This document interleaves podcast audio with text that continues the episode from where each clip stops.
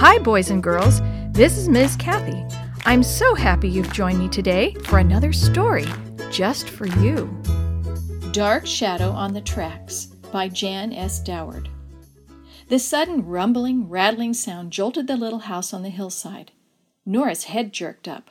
What was that? she asked as she quickly dried her hands and ran to the kitchen door. Oh, it's nothing but the railroad handcar going back to town with the work crew, her mother replied. But Nora knew her mother's hearing wasn't all that sharp, and she shook her head slightly. Well, I never heard it make a sound like that before. It sounded more like a coal car dumping a whole load on the tracks. I've got a good notion to go down to the tracks and see what it was. Oh, you're just trying to get out of doing the rest of the dishes, Mother countered. Take a look at the clock. You can see it's just about time for the work crew. They'll barely make it to the station and lift their hand car off the tracks before the Rio Grande Express goes by.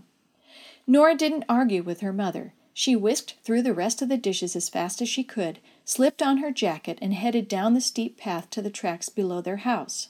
Way off in the distance, she could hear the evening express whistle as the sound echoed down the valley. It was twilight now, and she knew the passenger train was skirting the great bend several miles away, steadily making its way along the flanks of the Colorado Mountains. Back in those days, before there were any diesel engines, the trains were run by steam, and their whistles made that mournful sound that carried very far away. Often Nora used to hear its faint sound from their house perched several hundred yards above the tracks, and she would hurry down to stand by the tracks in the evening and wave at the passenger train as it zoomed past. The evening express was always special to her. The cars, all lit up, seemed cozy inside, and to Nora the passengers looked well dressed and rich. She'd stand by the tracks in the twilight, waving and waving until she could see only the bobbing red and green signal lights of the observation car. I wonder where all those people come from, and where they're going, she would often say to herself. But this evening she wasn't interested in waving, nor was she thinking about all those rich people riding to the big city. She just had to find out what had made that rumbling sound. The fact that the Rio Grande Express was headed her way only made her scamper faster. Yet she didn't dare stumble and fall on the steep path right then. About halfway to the tracks she stopped. Right there on the tracks below her she could see a huge dark shadow. What could that be? she asked out loud. She sucked in her breath as she made out the shape of a huge boulder about as high as her waist. Scattered all around were lesser rocks. Somehow, when the handcar had gone by, it had jarred the rocks loose from the steep bank, and they had rolled right down on the tracks. So that's what we heard, Nora exclaimed. She looked up again when the faint whistle of the evening express sounded. It would be here in about five minutes. Putting her shoulder to the big rock, she tried pushing with all her might, but it didn't budge. She stooped down to lift the smaller ones, but even they were so heavy that she could move them only slightly. Desperate now, she tried pushing the big rock again. It's no use, she cried, and the train will be here soon. Leaving the track, she scrambled up the bank and ran as fast as she could up the path to her house. Her lungs felt as though they would burst as she panted her way to the back porch. Quick, mother, quick! she shouted. The oil can, the oil can! She stooped down and picked up a stick of dry pine by the path. Grabbing the kerosene can from the porch, she unscrewed the lid and dashed oil all over the end of the stick. She had seen her father do this once when he was in need of a quick light. Nora's mother stood in the doorway, her eyes wide with bewilderment. Are you crazy, child? But Nora brushed past her mother and stuck the end of the stick into the wood stove. Instantly she had a torch. Holding her blazing light high above her head, she raced back down the path to the tracks. By now, Nora could hear the pounding of the great steam engine as it thundered closer to the spot where the boulder lay across the track. She quickened her pace. I've got to make it, she panted.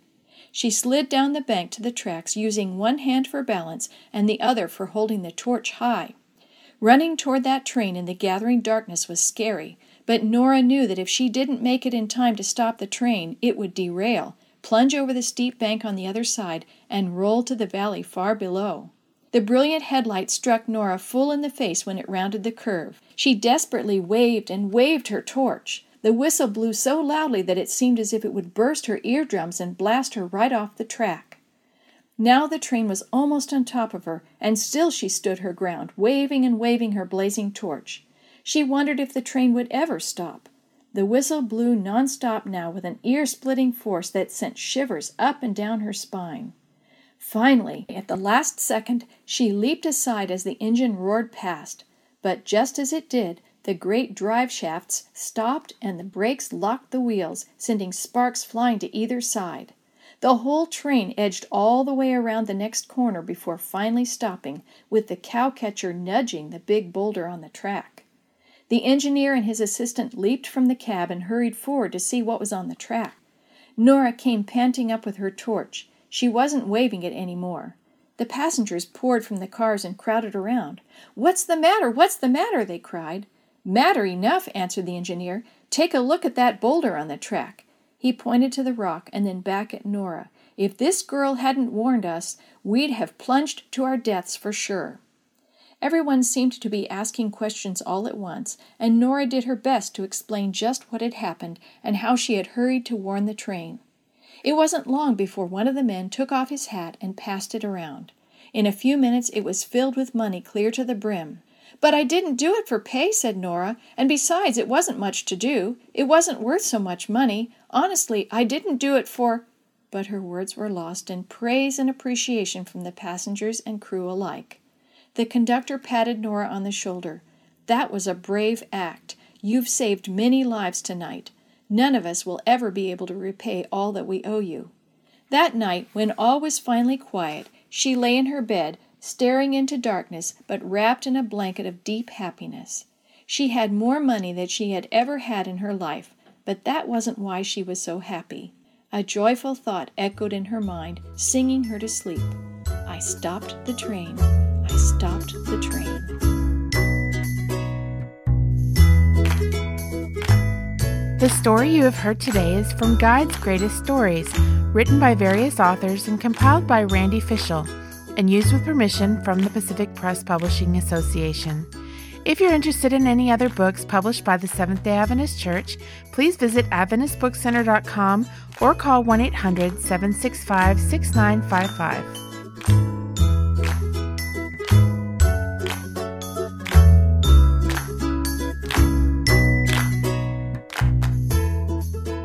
This podcast is a production of the Carolina Conference of the Seventh day Adventist Church.